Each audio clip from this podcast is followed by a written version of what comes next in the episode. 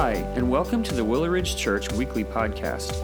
This is where you can find audio for our current and past sermons.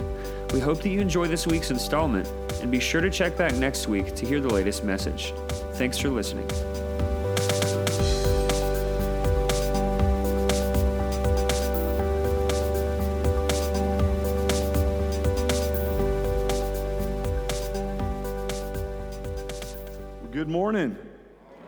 Glad that you guys are with us. If you've got your Bibles, open up to Ephesians chapter 4 where we are going to continue with this morning. Uh, to remind a couple of things. One, I want to speak specifically to some of the things that you just saw in that video about Celebrate Recovery, a ministry that we have here at Willow Ridge Church. You know, one of the things that was said, and a lot was said in that video, but one of the things I want to take some time and emphasize this morning is all too often, even though you and I are found in Christ, we allow the sins, mistakes, regrets, decisions of our past to define who we are and not to define who we are in Christ.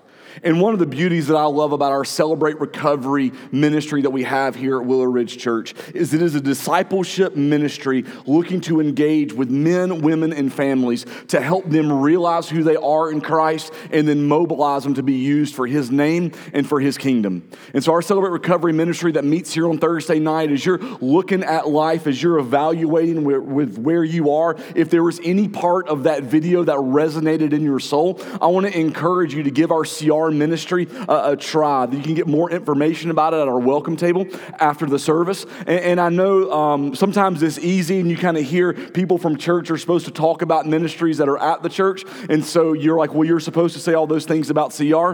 But I want to kind of explain to you my connection with CR. CR is a ministry that I've been familiar with for about 15 years now, both at Willow Ridge and the previous church that it was at. I've seen men and women and even students at our other church go through the process and what God God used in their life to redeem them, to disciple them, and to use them for his kingdom. But not only have I seen the impact that it's had in individuals' lives, I've also walked through that process myself. Uh, three years ago, the staff and I went through one of the CR step studies, and it was remarkable in my life to identify those hurts, habits, and hangups that were keeping me from the relationship with Christ that He desired for me. And because one time is never good enough, right? We just started back with our staff this past week going through another CR step study again. And already after week one, seeing tremendous things of how God is using that, not only in other people's lives, but in my life. And so if, you are, are here and you would are interested in that, please stop by our welcome table. Talk to us after the service. We would love to talk with you. I know we got some of our CR people in here. If they could be back there as well, they would love to answer any question that you have. Also, tonight, bowling forward to six o'clock. Want to see everybody out there. Hope that you can come have a wonderful time. Uh, we've got the entire bowling out. People keep asking me, all right, how much money do I need to bring? All right, you don't need to bring anything for bowling. We've got those wonderful shoes covered for you. We've got the lanes covered for you. You've got to leave the shoes. You can't take them with you, all right? We got both of those things covered for you. You have to bring the, the money for the amount of food that you're going to eat, all right? And so if you want to load up on nachos and you want to load up on hot dogs and corn dogs and, and all the wonderful things that are there. I'm pretty sure it's all organic, clean eating, right? You, you can dive into that and enjoy that, but would love to see everyone there. And then, kind of lastly, uh, this is selfish maybe for me, but kind of inform you guys on the journey that I'm on. Uh, as school started back this past week for so many of our teachers and students, and I've seen pictures of college students going off to school and, and all of those. I want to kind of update you guys on, on where I am in, in, school right now. I, I finished this past year, uh, or this past summer, with my, with my second master's degree.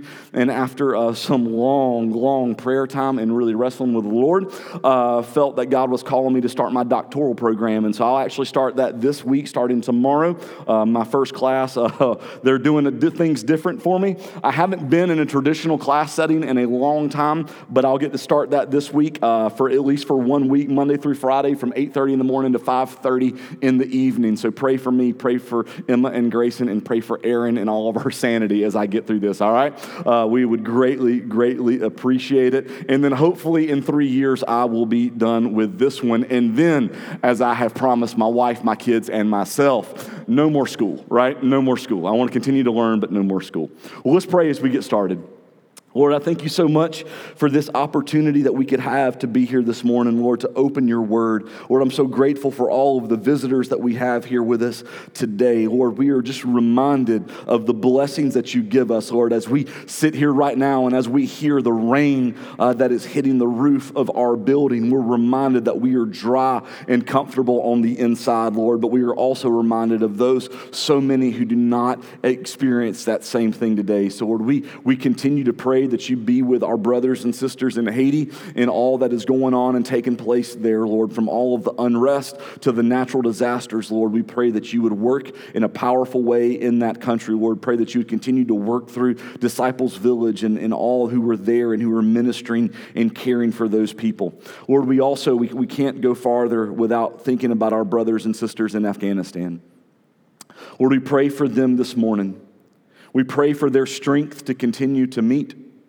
We pray for their boldness to continue to share. Lord, and we just ask you and we, we, we beg of you to, to, to put a protection around them, Lord, to keep them safe. Lord, we're reminded of the vast lostness that invades that country and invades so many places all over the world. Lord, we're reminded that those who live and function and gain power through means and acts of terror, that diplomacy is not what they need. That as great as democracy is for us to experience, that that's not what's going to change them. Lord, and what we pray for and what we ask is for their hearts to be changed through a saving relationship with Jesus Christ. And so, Lord, we pray for revival to take place in that country. We pray for salvation to be found for your name and for your glory. Lord, is what you did in the life of Paul and what you did in the life of us could you do in the people all over this world, Lord, who don't know you? Or maybe, may, Lord, may those who share continue to find the boldness to proclaim the gospel of Jesus Christ, regardless of what circumstances they face. And Lord, we know that our reward is not here, but our reward is you. And it's in Jesus' name we pray. Amen. Amen. So, in just a moment, we're going to start reading in, in verse 7. But before we get there, I want to kind of recap as we're talking about family reunion, our vision and mission of who we are as a church. So, our vision this is who we are. We are one family, one ministry, one calling, so built around the concept of one, the unity within the body of Christ, that we are one in Him, that there's the sense of equality, there's equality in mission, there's equality in purpose, there's the unity within the body, that this is who we are as Willow Ridge Church. But not only that, but our mission, what we do, what we're about, what we want you to experience and be a part, what we want all of us is engaging, equipping, and sending people to make known the truth of the gospel. We're not a, a social club. We're not here as a babysitting service. We're not here to entertain. What we are here to do is to engage with one another through relationships, to equip one another through discipleship, and then to mobilize mobilize each and every one of us that you and I know and that we understand that we are sent to make disciples. So, wherever you live, wherever you work, wherever you play, that is the purpose of your life, that we are sending you and I to make known the truth of the gospel. And so, last week when we began in Ephesians 4, what we're doing over these weeks in this series is looking at this chapter and understanding the oneness in Christ, the unity that's there, and that's who He has called us to be. So, so last week, kind of a real quick 30 second recap. Last week, we talked about the fact that all of us as Christians are called to live a life that is reflective of the saving relationship that we have in Jesus Christ. So, Paul says, walk in a manner worthy. So, let that be who you are, let that be what you do, let that be the words that come from your mouth. Walk in a manner worthy. We're not earning our salvation, but reflective of that. And, and here's where the, the tension comes at the church at Ephesus and the tension comes at every church since then is that you and I, we don't get to do this independently. So God doesn't save us, pull us, isolate us, put us on an island and say, all right, buddy, it's you and me for the rest of the time. That's not how he rolls. That's not what he does. That's not what we're called to. Instead, he says, no, no, no, here's what's going to happen. You're going to do this collectively. You're going to do this as a body together. And so, what we see in the Old Testament, it's God's people in Israel. And what we see in the New Testament, it's the church. And that's where we find ourselves. That you and I, a relationship with Jesus, is not you and Him. We've got to be careful when we talk about personal relationship with Christ, doesn't mean me and Him, and I don't need you, and I'm good. What it means is that I have a relationship with Jesus that is centered on Him, but that you and I live in biblical community. I hear a phrase oftentimes, and I love this phrase, but I want to dive into it a little bit that says that we are better together. And that is true as the body of Christ, we are and we're intended to be together, but only when the body is living for the glory of God and the growth of one another. And that's what we do. It's the, it's the vertical and horizontal relationships that we have here. That I and you, we are living for the glory of God. So everything that I do, everything that I say, everything that I think, everything that I am, it is for the glory of God. It's why God saves us. It's why God calls us. It's why God sends us for His glory. But then we work together for the growth of one another. And that's what we're going to dive into today. Because we are some messy, messy people. All of us, me included, probably more so than any of you, right? So let's look at this, starting in verse 7. Paul says, But grace was given to each one of us according to the measure of Christ's gift. Therefore, it says, When he ascended on high, he led a host of captives and he gave gifts to men. In saying he ascended, what does it mean that he also descended into the lower regions, the earth? He who descended is one who also ascended far above all the heavens that he might fill all things.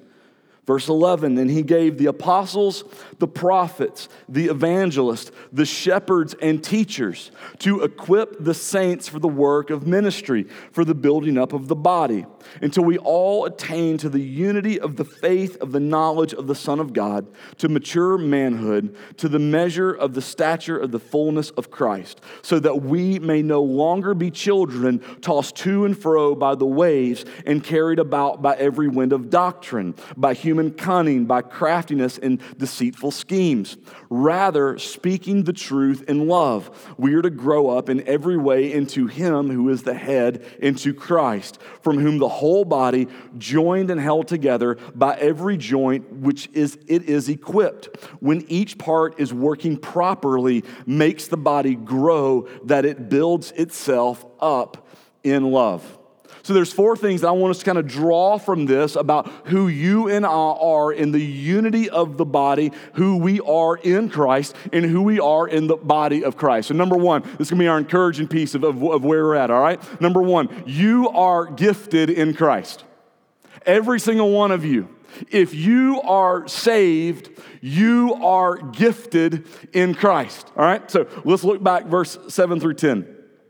But grace was given to each one of us according to the measure of Christ's gift.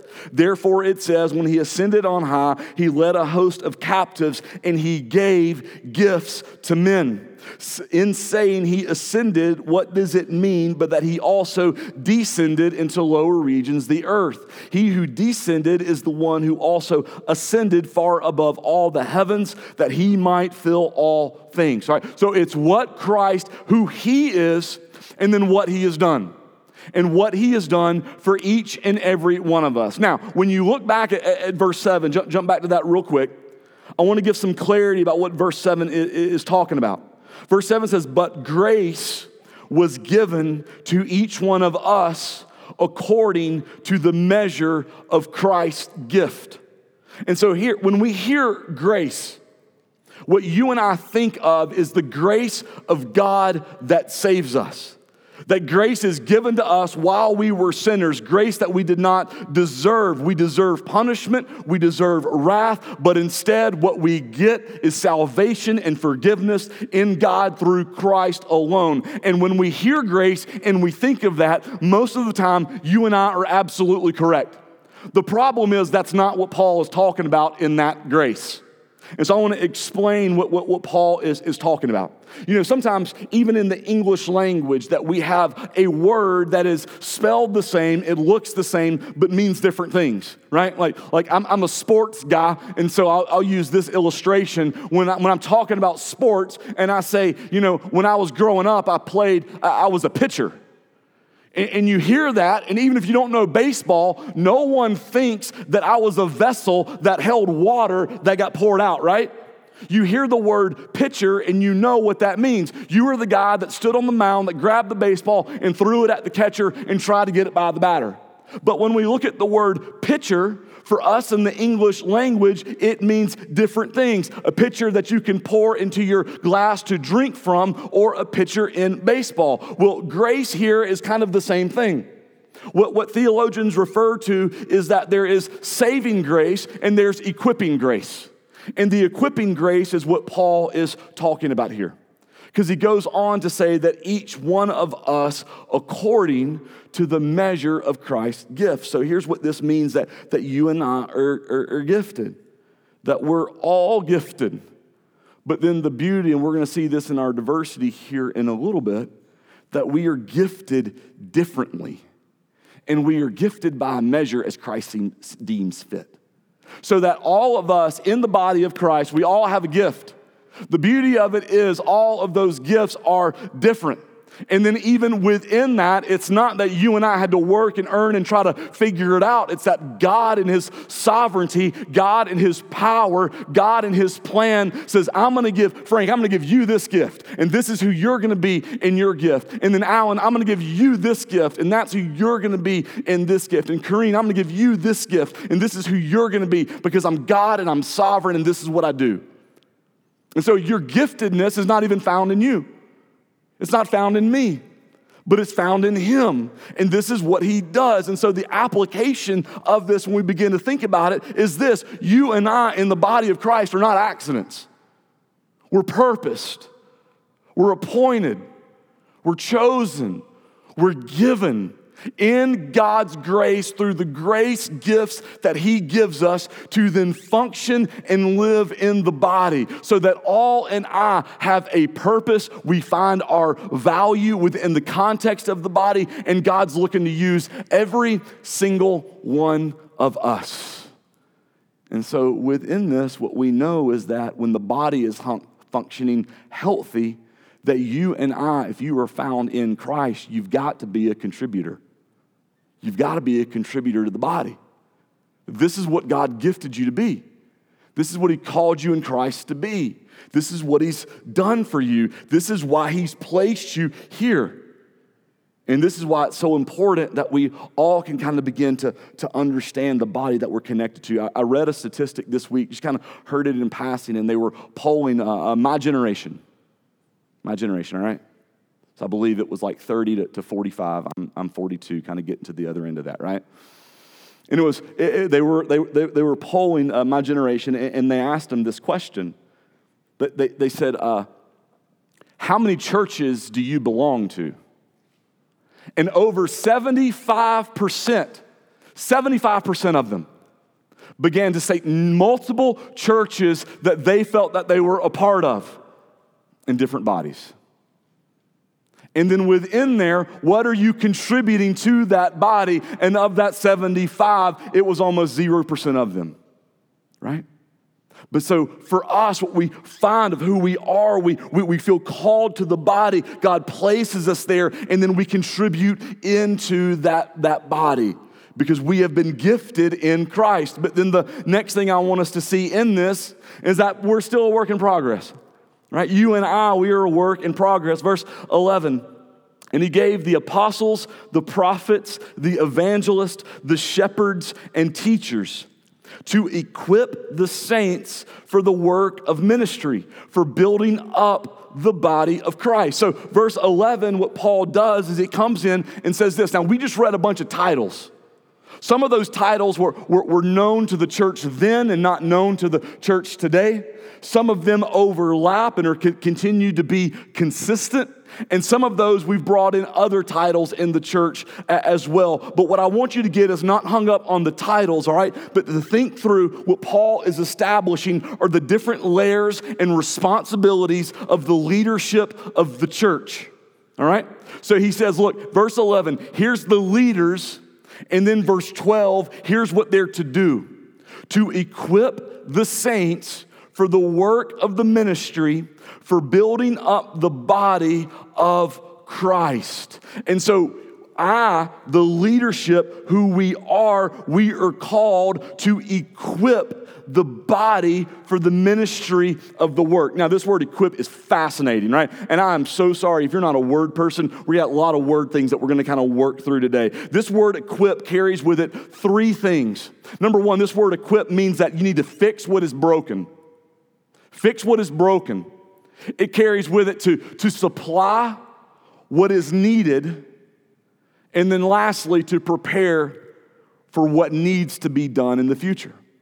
So when Paul comes in and, and he says that the leadership is the, of the church is called to equip the saints, there's a process that the leadership that all of us are supposed to be going through in this so that you and I understand that we aren't perfect, we haven't arrived, but we're in a process, that we are all gifted in Christ, but there's still some work that needs to be done.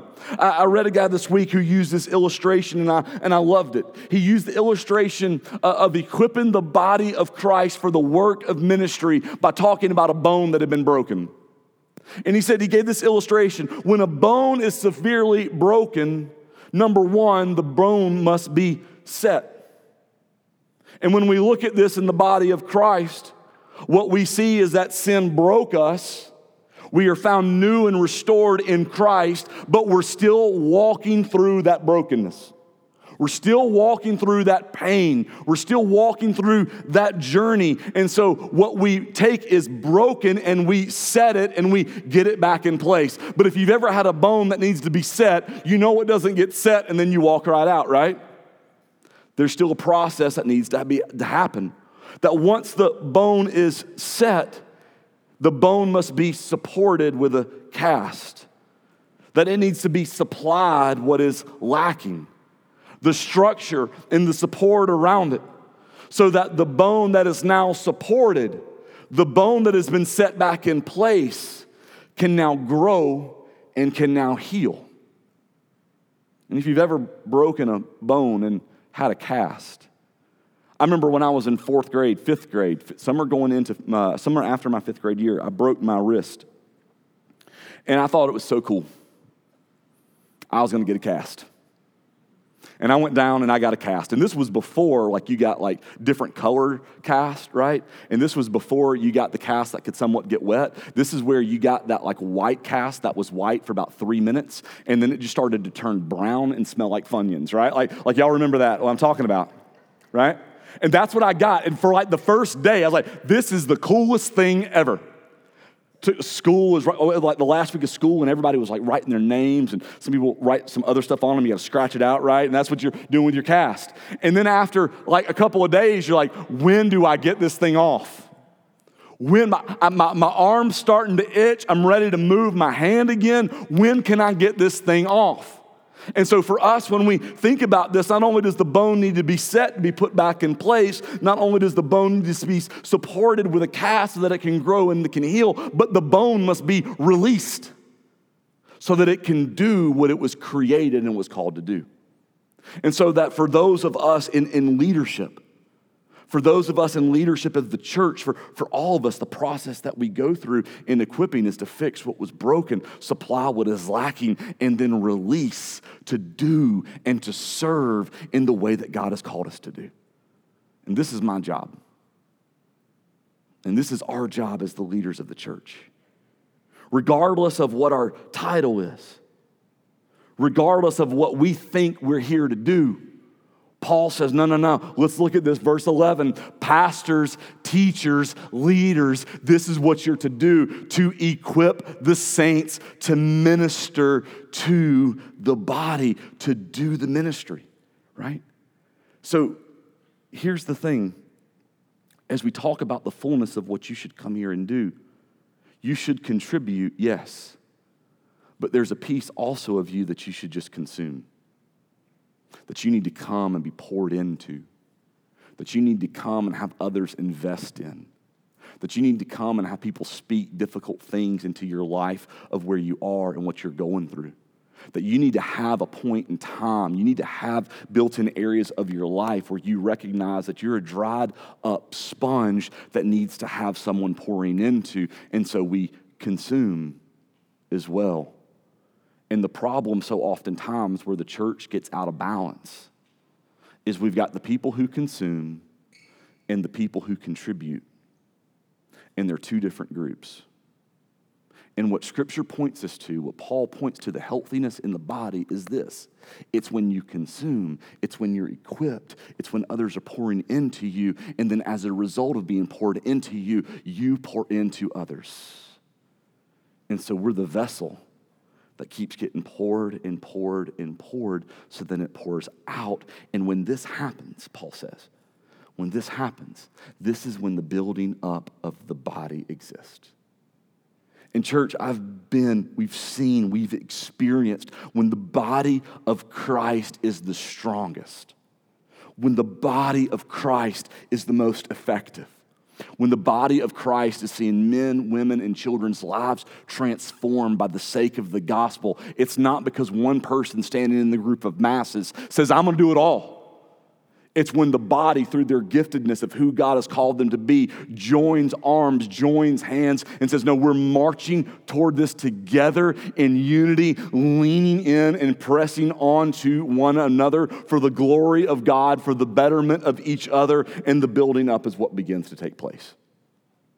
And then Paul begins to describe when this is what the body does, when you and I realize that we're gifted, when you and I realize that, that we're a work in progress with things that we still need to pursue and look at and do to have others pour into us. In this is when we begin to see the unity start to form and take place. And so, what we're going to see, the, the, the third thing we'll talk about this morning is diversity that matures into unity diversity that matures into unity. Look at verse 13 and 14. This goes on, Paul says, until we all attain to the unity of the faith and of the knowledge of the Son of God, to mature manhood, to the measure of the stature of the fullness of Christ, so that we may no longer be children tossed to and fro by the waves and carried about by every wind of doctrine, by human cunning, by craftiness, and deceitful schemes. So what Paul says is that our measure, right, like what we're what we're comparing ourselves to, the standard that we look at, right, isn't a pastor, not a small group leader, not a ministry leader, not some TV celebrity, right? Preacher celebrity, but what we're setting our standard to of what we want to become, of what we want to look like is Christ. So he's where, where, where we press to. But within this, we're, we're aiming in, in a goal amongst each other, which is unity of faith and unity of knowledge. Now, the beautiful aspect of the church one of the things that I absolutely love about our church and other churches God's giving the opportunity to be a part of, the what I love the most about going on mission trips and, and being a part of is seeing the diversity of the body of Christ. I, I tell people all the time if you've never been on a mission trip, overseas mission trip, if you've never been on an overseas mission trip, go on one, if nothing else, than for the opportunity to worship with a group of people who don't look like you, don't act like you, who come from a different culture than you. And to take and to go and to experience that and everything that that's a part of, to go and let that be who you are, and you begin to experience the diversity. But also, diversity can create complications within there. And I'm not talking about one area of diversity. I'm looking out at this crowd and I don't know how many different individuals we have. But the biggest difficulty to the unity of the body is not found in, in, in, in the, the, difference between cultures or, or races or language or socioeconomic. It's found individually between us. Right? I'd like to say that in, in everything that my wife and I do, there's, there's, there's full unity, right? We're always on the same page. We never have disagreements. I never say things that I have to say I'm sorry for, right? You know that's not true, right? You know me and you know Erin, right? You know who we are. The conflict in our marriage is the individuality that exists between me and her. That I want to do what I want to do and she wants to do what she wants to do. And that's where the conflict comes. And there's great diversity in that. There's a beauty that she brings, but we have to work through that. And Paul says that as we work through our own individual experiences, as we grow and mature in Christ, what we can find is the unity of faith and the unity of, of knowledge. But the body is filled with individuals with different pasts, different perspectives, different insights that has been and shaped their individual experience. Let me give you an example of this. Um, if you ask me to think about the fondest days that I had in school growing up, kindergarten through, through college, the, the best time that I can think of was the three years that was middle school. I loved middle school. Sixth, seventh, and eighth grade were absolutely the best three years of my school experience. Now, if you ask my mom, it was the most painful three years of my school experience, right? But for me, I absolutely loved every minute of it. I had a great group of friends, I had a great group of teachers. I, I was I thrived in, in my activities and the things that I was a part of. I absolutely loved middle school. So for all the middle school teachers who are out there, when you talk to me, like I'm gonna encourage encourage you because I absolutely loved my middle school experience. But sit down and talk with someone whose middle school experience was different. Because as much as I thrived in mine, as much as I loved my peer group, as much as my activities were, built and wired for me and my, my teachers were wonderful, there's another group of people that walked into the sixth grade, and for the next three years, it was the worst experience of their life. Their teachers and them didn't line up. Their activities, they couldn't find themselves and hit their, hit their groove. And because I know that, that middle schoolers, just like the rest of us, right? Like they're not different, they're a picture of who we are, can be harsh sometimes. And so there's bullying, there's talking down, and all these things that begin to happen. But you take two different people who went to the exact same place, but walked away with two different experiences.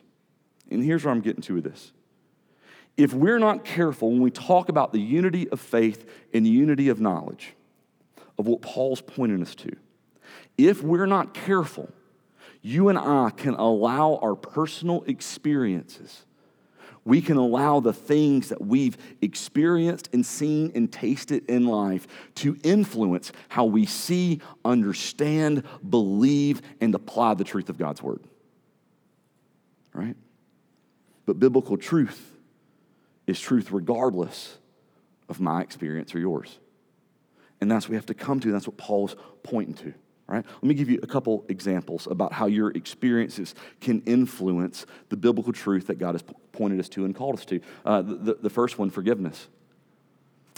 Have you ever forgiven someone in your life? Have you ever forgiven someone? I hope so, absolutely yes, right? We've all forgiven people. Have you ever forgiven someone, though, for them to turn around and do the exact same thing to you again.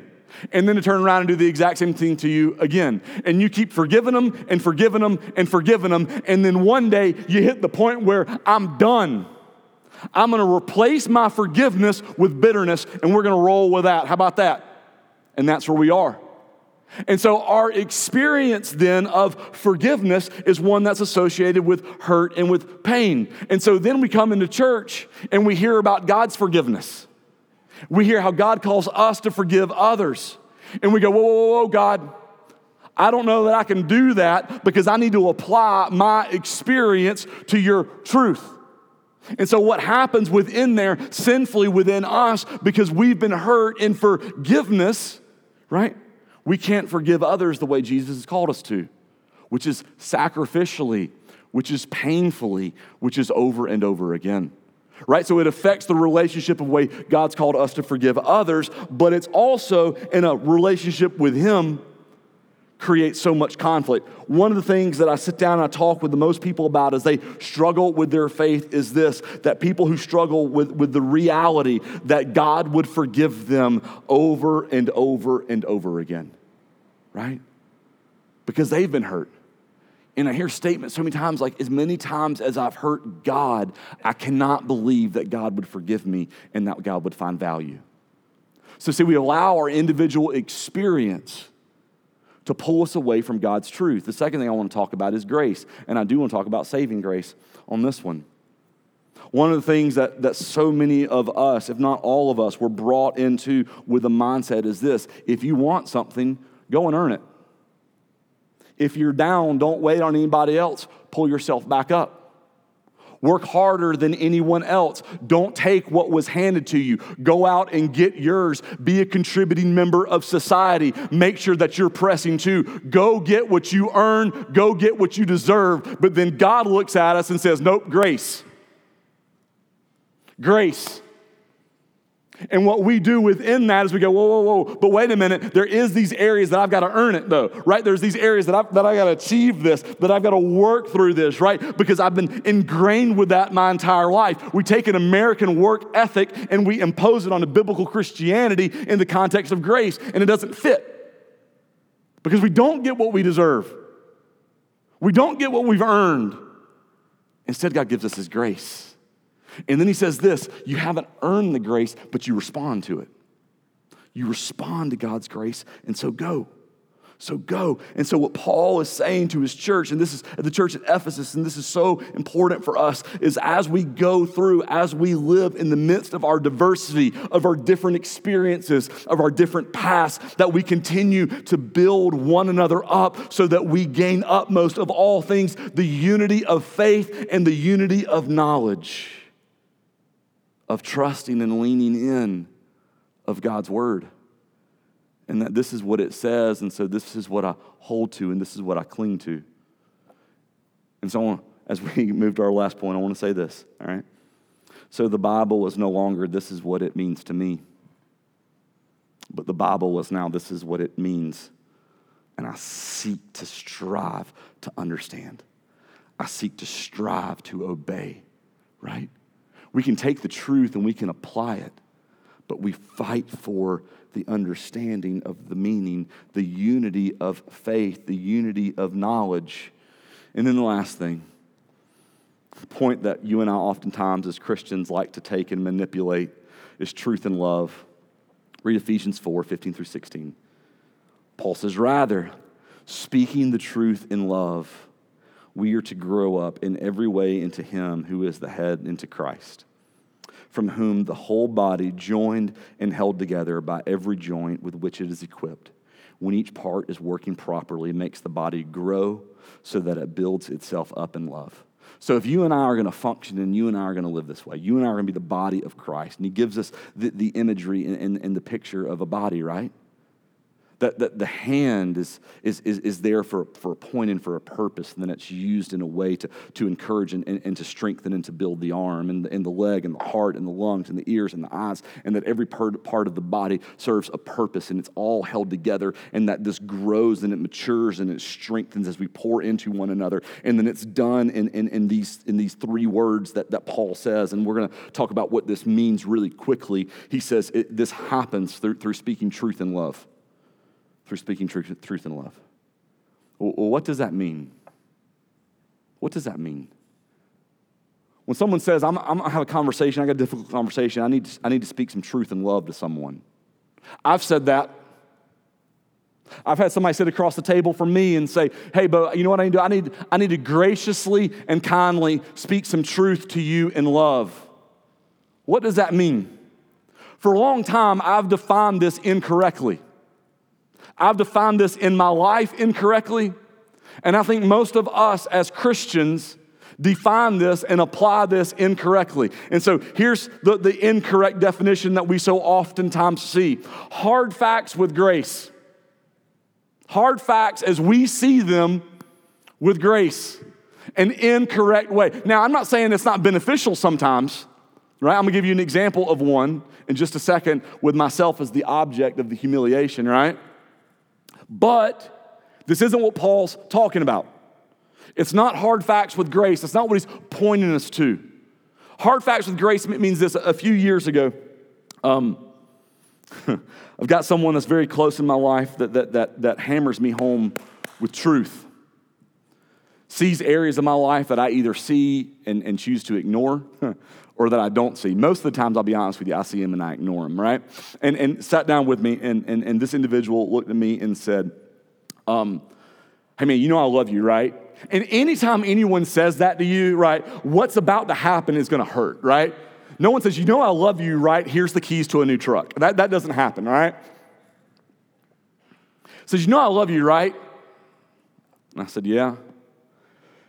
Kind of hold on for the moment and said,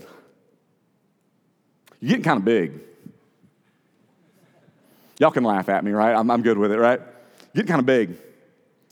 You know, I, I see kind of your, your, eating plan and all those things that, that you need to do, and you see all the things that need to take place in your life. And I, I just, man, I love you, I care about you, and I, and I need to speak into that. And, and I want to be honest with you, it was a game changer for me. And so many times, though, as Christians, we take this and, and we say, this is what this means, and then we cap it.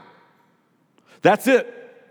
It's speaking hard facts about what I've observed, I've experienced. Now, I want to say there's benefits from that as I started exercising and eating a little bit differently, right? If McDonald's would shut down, I'd probably be 175 right now, okay? But I'm not because those golden arches just call me to it, all right?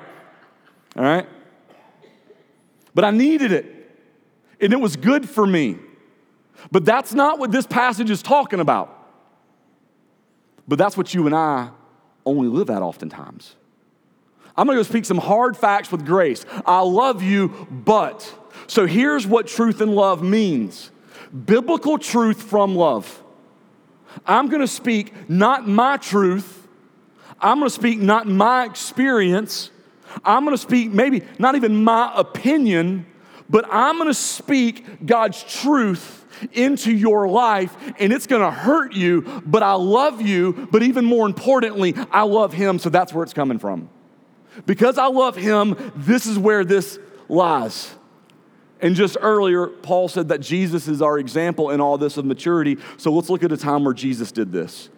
In Mark 10, starting in verse 17, it says, And he was setting out on his journey. A man ran up and knelt before him and asked him, Good teacher, what must I do to inherit eternal life? All right, so this is Jesus. And we see what we know as the rich young ruler comes running up to him, and I love his question. It's a good question. It's a great question. Teacher, what must I do to inherit eternal life? He doesn't say, What must I do to earn? What must I do to obtain? He says, What must I do to inherit? I need this given to me. It's not of me, it's not from me. Jesus, how do I get this eternal life? How do I inherit it? And Jesus said to him, Why do you call me good? No one is good except God alone. By the way, Jesus is saying right here in this moment, I'm God. If you call me good and you know that only God alone is good, then you know you're talking about that you're talking to God. And he doesn't argue with him. You know the commandments do not murder, do not commit adultery, do not steal, do not bear false witness, do not defraud, honor your father and mother. And he, the, the rich young ruler, said to him, Teacher, all these I have kept from my youth. Now, here's where the friction's gonna come. I've done it all, I've earned it. This is what I'm deserved now. And then verse 21. I love these first words. And Jesus, looking at him, loved him. Let's pause right there for a second. Jesus didn't say, or didn't within his heart, and Jesus, looking at him, thought, What a prideful individual. Jesus didn't look at him and say, What an idiot. Jesus, looking at him, loved him. He didn't rebuke him, he loved him. And he said to him, You lack one thing. One thing. Go and sell all that you have and give to the poor, and you will have treasure in heaven. Come and follow me. Just like it's about who you are. There's got to be some surrender. There's got to be a breaking of, of the old. And Jesus, looking at him in love, speaks the truth to him. What truth did Jesus speak? Jesus didn't speak the truth of the custom. Jesus didn't speak the truth of the culture. Jesus spoke the truth of God's word into the individual that needed to hear it. And it says, verse 22 disheartened by the saying, he went away sorrowful, for he had great possessions. Church, I'm gonna close on this. Truth and love is not your or my perspective. Truth and love is not your or my experience, it's not our opinion. Truth and love is the truth of God's word, spoken from a life that seeks God's glory and your good and my good. And that's what it looks like, and that's what it is. You know, as we go and as we interact and as we live with one another, I'm not saying that we don't learn from each other's experience, we do. But our experience is not the authority of our life, God is. Your truth is not the truth of this world. My truth is not the truth of this world. God's truth is the truth of this world. If I have to hear one more person who claims to be Christian that says the only thing that matters is your truth, I'm gonna vomit. Because my truth is limited to me, but God's truth overcomes it all. Let's pray. God, I thank you so much, Lord, for who you are and for what you've done. Lord, I thank you for the grace that you've given us. Lord, I thank you for the hope that we have in you and in you alone. Lord, I pray that as we go from here, Lord, that as we seek to glorify you, or that as we seek to surrender our life to all that you are and all that you've called us to be, Lord, would it be done for your name and for your renown? Lord, I pray for unity amongst the body unity that, Lord, that brings us together and that builds us. Lord, may what the truth that we speak from not be from only our experience, but may it be from our experience found in you. May it be from your truth of who you are, of who you've called us to be, of what you've laid out before us. Lord, and in that we pursue for the hope of all that you are and all that you have for us.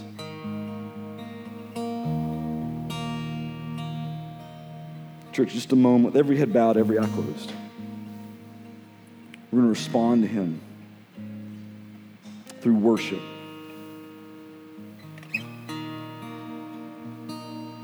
May we respond in the beautiful knowledge and faith of Christ. Jesus, we thank you. We love you. We praise you. It's your name we pray.